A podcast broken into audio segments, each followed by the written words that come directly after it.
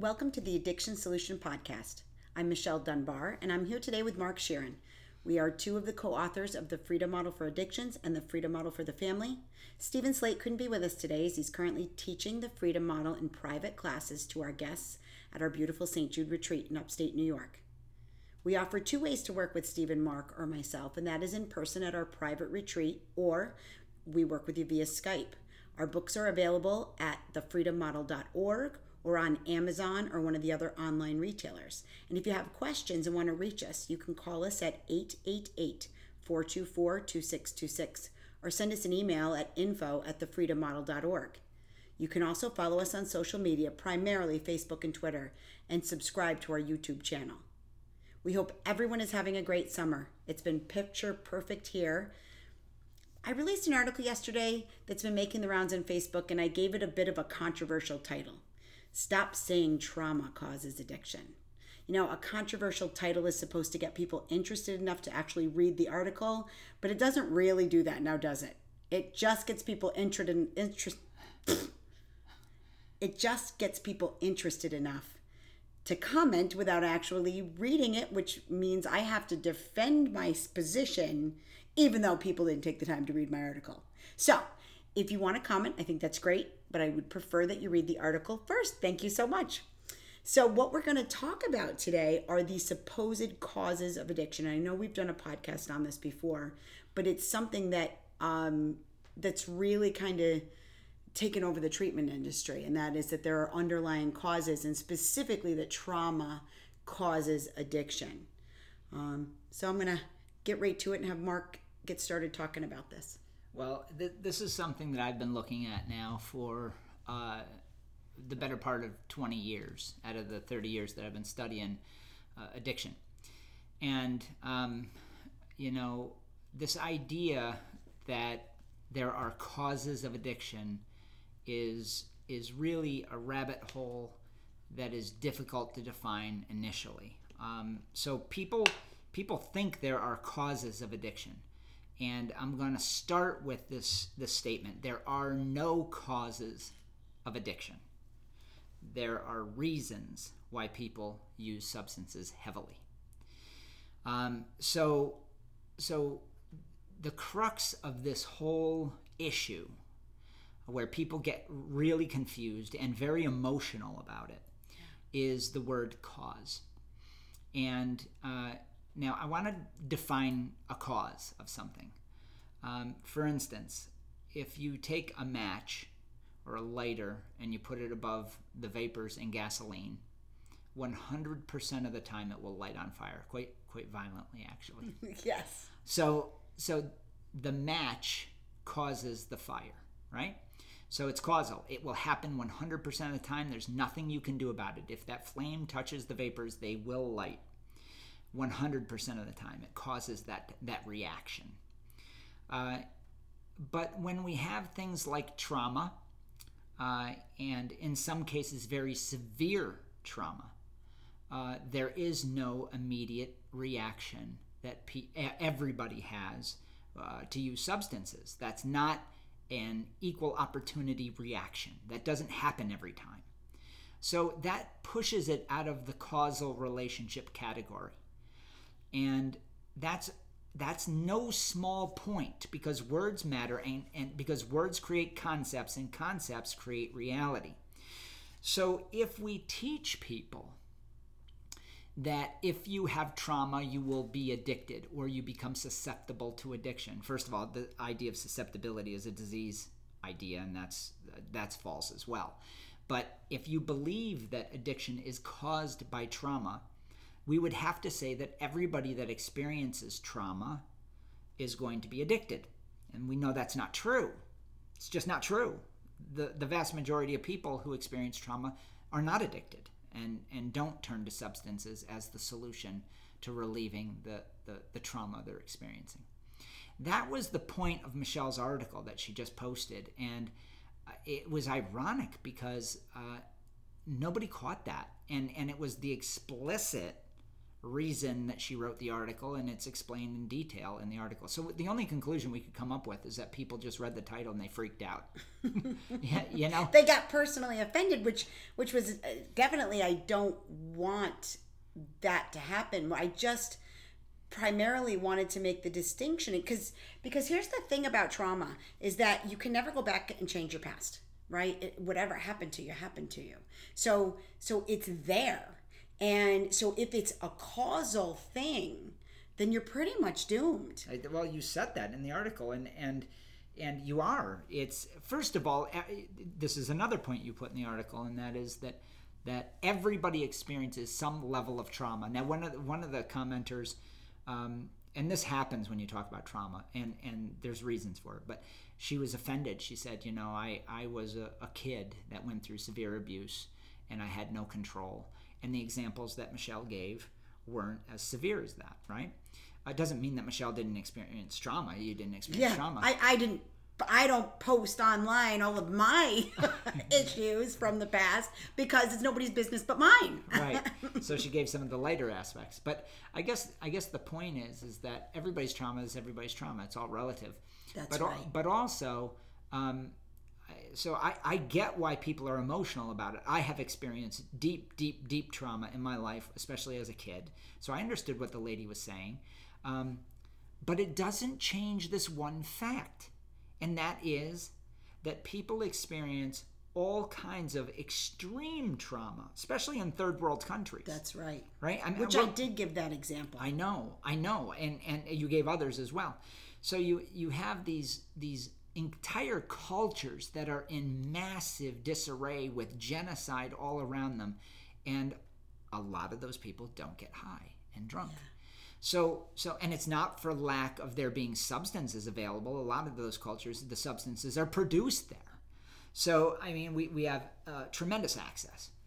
Um, so so it's not a causal relationship because a causal relationship is unavoidable so then it, it delves into what is the relationship between trauma and use for those that do it. And it's, it becomes uh, reasons. We have reasons why we use. People have reasons personal to them. So in my case, when I was young and experienced some pretty awful things, um, I I used, and I was taught that by our culture, and um, and my family, which was steeped in AA and steeped in all kinds of uh, counseling lingo and um, treatment was common in my family, and I was the youngest of twelve kids. So I was I was privy to all of this, um, a lot of it not very good information, and and so when when I experienced trauma, what did I do? I got drunk and high, and it became my way of coping with that. It was highly ineffective. It didn't work very well. Um, but but nonetheless, it became my reason for use. It became my excuse. Now, if I use the word excuse there, people freak out on that too. They're, they're, they're saying, oh, you're minimizing it. You're being dismissive about the trauma. You're being dismissive about, you know, all of it. And I'm not. I'm just saying how I experienced things and, um, and how I reacted. The other thing is, it's not just trauma. It's uh, uh, stress, right? Stress causes use. Uh, that's not true. It may be a reason, it may be a personal reason. Now, what is a reason? What does that mean? It means reasoning. It means you're using your mind, your thoughts, to decide, to make a choice that you're going to use, and that's how you're going to cope with the issue at hand. Um, remember, a cause, you have no choice.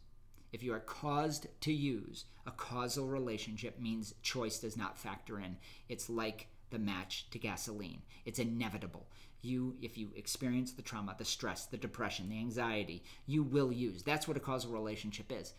And I want to make that clear because that's what the article was about, and people missed it. I mean, and it's not for lack of good writing. The writing was good. It it but they were like, this is Michelle's opinion. Well, yes, the examples are her opinion.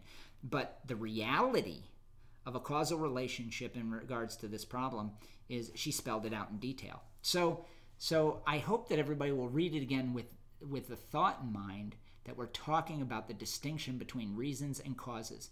And she said it best. If it were a causal relationship, then every single human being on the planet would be doomed to get high. uncontrollably, according to that theory and that logic. And that doesn't happen. And addiction would never end. Right. Because you can't have a trauma free life. You can't have a stress free life. You can't have a stress free life. One doesn't exist. So you get somebody, if you identify yourself as in recovery and you're somebody that, that struggled with addiction, do you honestly think that from the point that you start to identify yourself as in recovery, you're never going to experience another trauma? Well, I know, and that this this then goes into the whole direction of triggers because Yes. because then you're triggered to use, and that's the causal argument in different clothes. Yep. Um, and that you know somehow if you have this stressor, um, whatever it might be, that you're going to be triggered to use uncontrollably and compulsively, and it's not true unless you believe it to be true.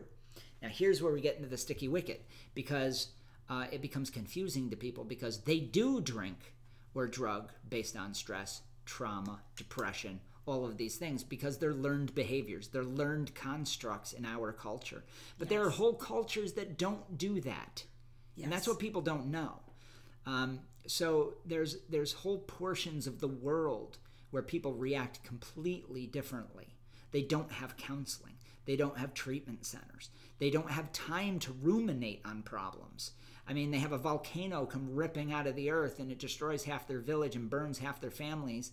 And yet, you know what they concentrate on? Rebuilding, finding a water supply, doing those things because they don't have time to ruminate on the trauma. And so they get over the traumas quite quickly. Um, and we in America have time. We have time and affluence, which allows us to ruminate on problems that other people don't get to ruminate on. And so these entire constructs get get built in our culture. Now, that's not to say that that tragedy isn't tragedy, that trauma isn't traumatic, that stressors aren't stressful. These this is all a part of the dark side of human living. And so we're not minimizing. If you No. if you heard the things I went through as a kid, you would be astounded that I didn't blow my brains out. Seriously.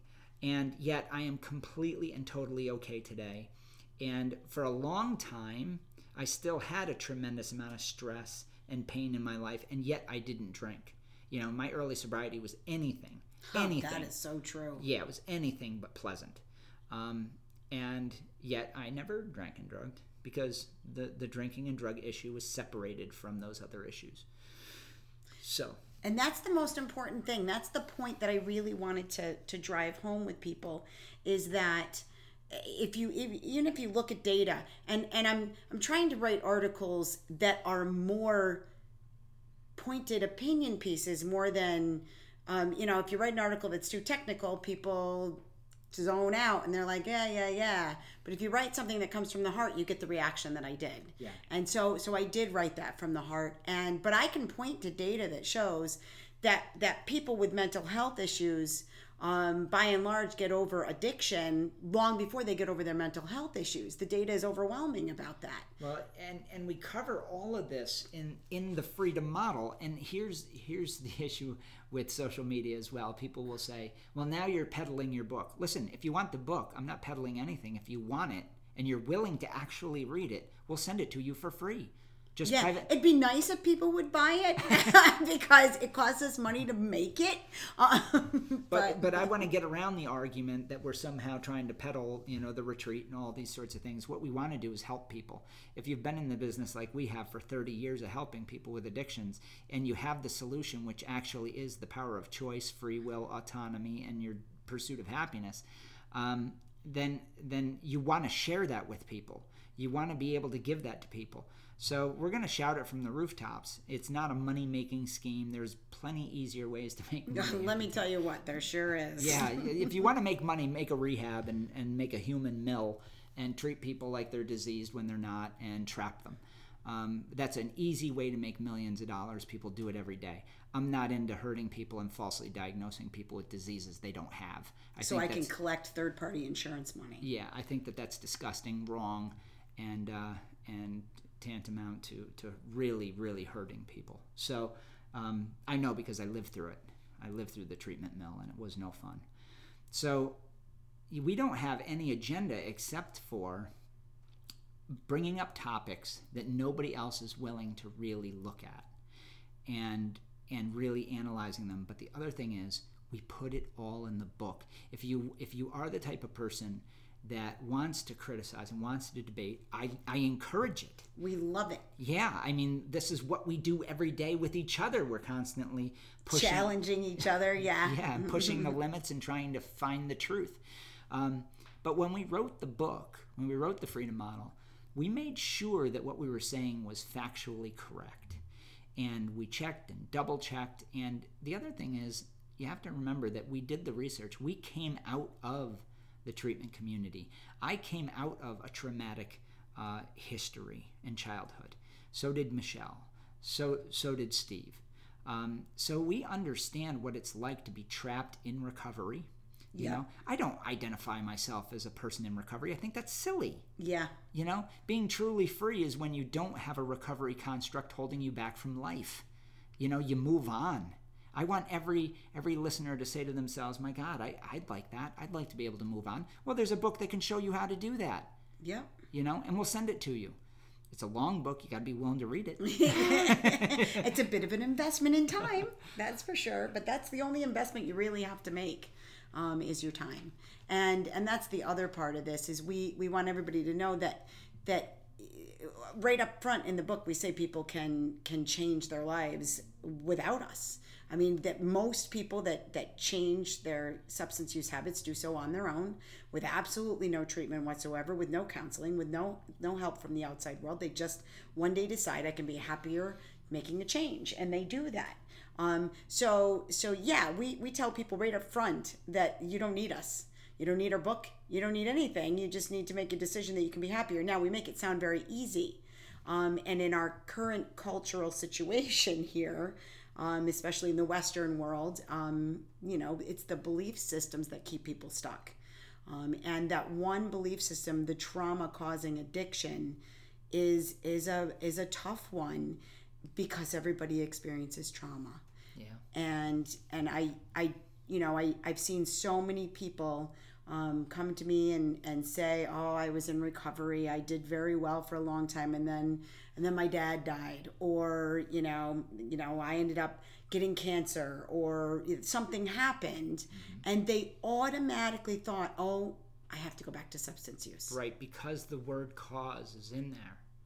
And if, if they said my dad my dad's death was the reason I used. I think that's accurate. And, yes. And, and and I think that that's okay. It doesn't dismiss the trauma of no. the death.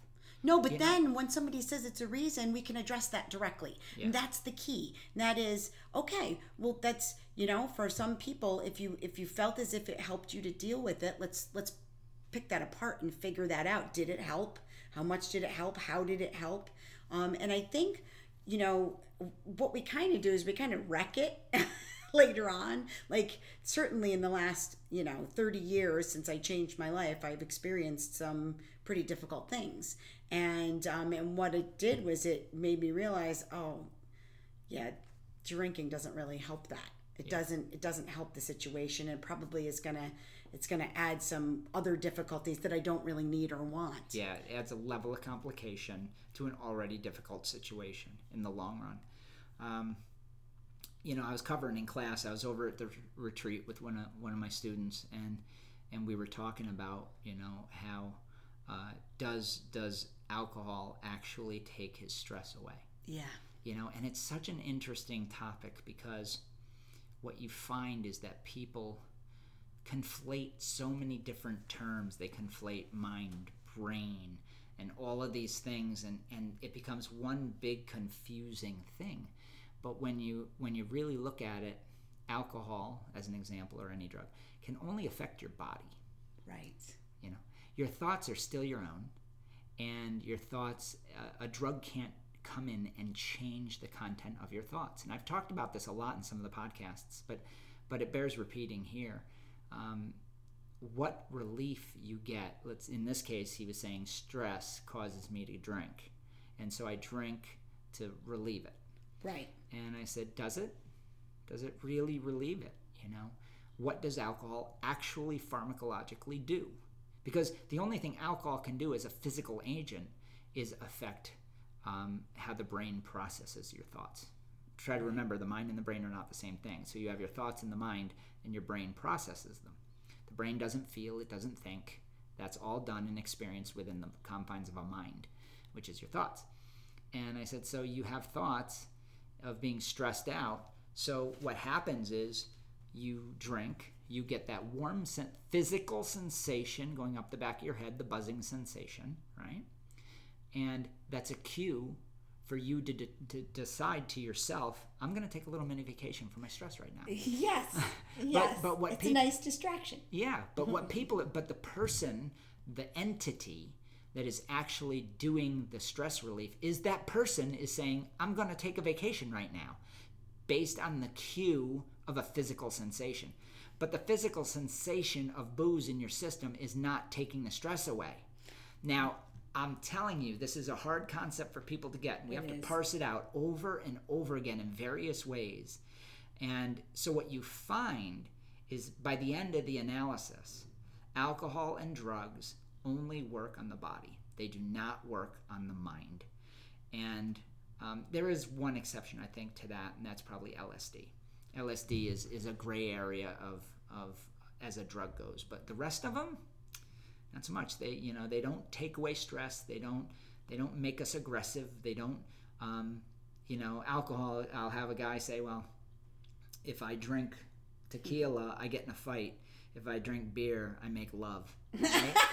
and and I say you do understand. All alcohol. yeah, it's all ethyl alcohol. You do understand It's that, the right? same stuff. don't don't you think maybe this is Tastes a little different. maybe this is your perception of what's going on I here? used to think that. I I, know. used to think I Jack know. Daniels. Jack Daniels made me mean. yeah. but champagne made me fun. Yeah, it's just stuff we learn. It's it's it's bullshit that we learn. um, so uh, you know these these drugs don't take away our trauma. They don't solve it. They don't solve stress. They don't make us less anxious. We do. We do when we're cued by a buzz. Yes, yes. And they don't make they don't make you more attractive. They don't make you a better dancer. They don't make you more social or more antisocial. That is how you have learned your relationship between a buzz, the cue, and and what you've decided it's going to do for you. So in other words, I'm going to say something that really strikes at the heart of this.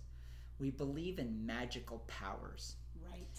You know, we take a substance into our body and we believe it magically changes the mind of a human being when a drug can't do that. Now, what it can do to the brain, the processor of your thoughts, very, very simply, is slow it down or speed it up. Yep. So I don't deny the fact that there's some effect, that the buzz, there's some effect on your thought patterns, but it doesn't change the content or the motives or desires. You create those. So whatever stress relieving agent you feel or qualities you feel happen as a result of drinking is completely made up by you. Because if it pharmacologically actually did that, it would do it to everybody. And yet, tell me what happens when a guy gets drunk and beats his wife. He's not exactly lessening the stress in his life. So if it was a causal relationship where stress was relieved, if that was true, then he certainly wouldn't be beating his wife in a stressful situation when he got drunk. And let's turn that around. So the wife is being beaten, but is she getting drunk because of the trauma of the beatings? I mean, that's kind of a circular thing, right? Yeah, But it doesn't usually work that way. Doesn't. that's right. Um, so, and, and you can have, you can experience trauma and not be caused to use substances. That's the key. That's the key because most people that have trauma don't go out and get high or drunk. They don't. So it can't be causal. No. And it's important. It's important because everybody experiences trauma. That's why it's important to to distinguish it. And it's important because you can't solve a cause, but you can solve a reason. Right. So we're kind of up on a half an hour, and I think we're gonna close it down because I think this discussion I wanted to keep it very pointed. Um, I'm sorry we were we were away for a couple weeks, but it is after all the it was the Fourth of July. I hope everybody had a wonderful holiday week, and um, I just have to go through a few things. I want to thank everybody for listening today. We're back on schedule and we'll be releasing podcasts every other week, starting with this one. Um, we hope the audio quality of this podcast has been better. Um, we definitely would love your feedback on that. We thank everyone who's taken the time to already give us feedback. We know that that it's the quality has has not been up to par, um, but we're working on it. Um, also, if you or someone you know is seeking help, you can reach us at our toll free number 888 424 2626. Um, and a lot of times, Mark and I answer that phone, or, or you may reach Carla at our office, and she will be happy to help you and answer any questions you have or get you in contact with us. That's, You- I'm going to say that number again 888 424 2626. You can find us on our websites at thefreedommodel.org. That's thefreedommodel.org, all spelled out, or soberforever.net, and that's also spelled out soberforever.net. Um, from everyone here at the St. Jude Retreats and the Freedom Model, we wish you a happy summer, and um, we'll be back soon. All right, bye, everybody. Take care.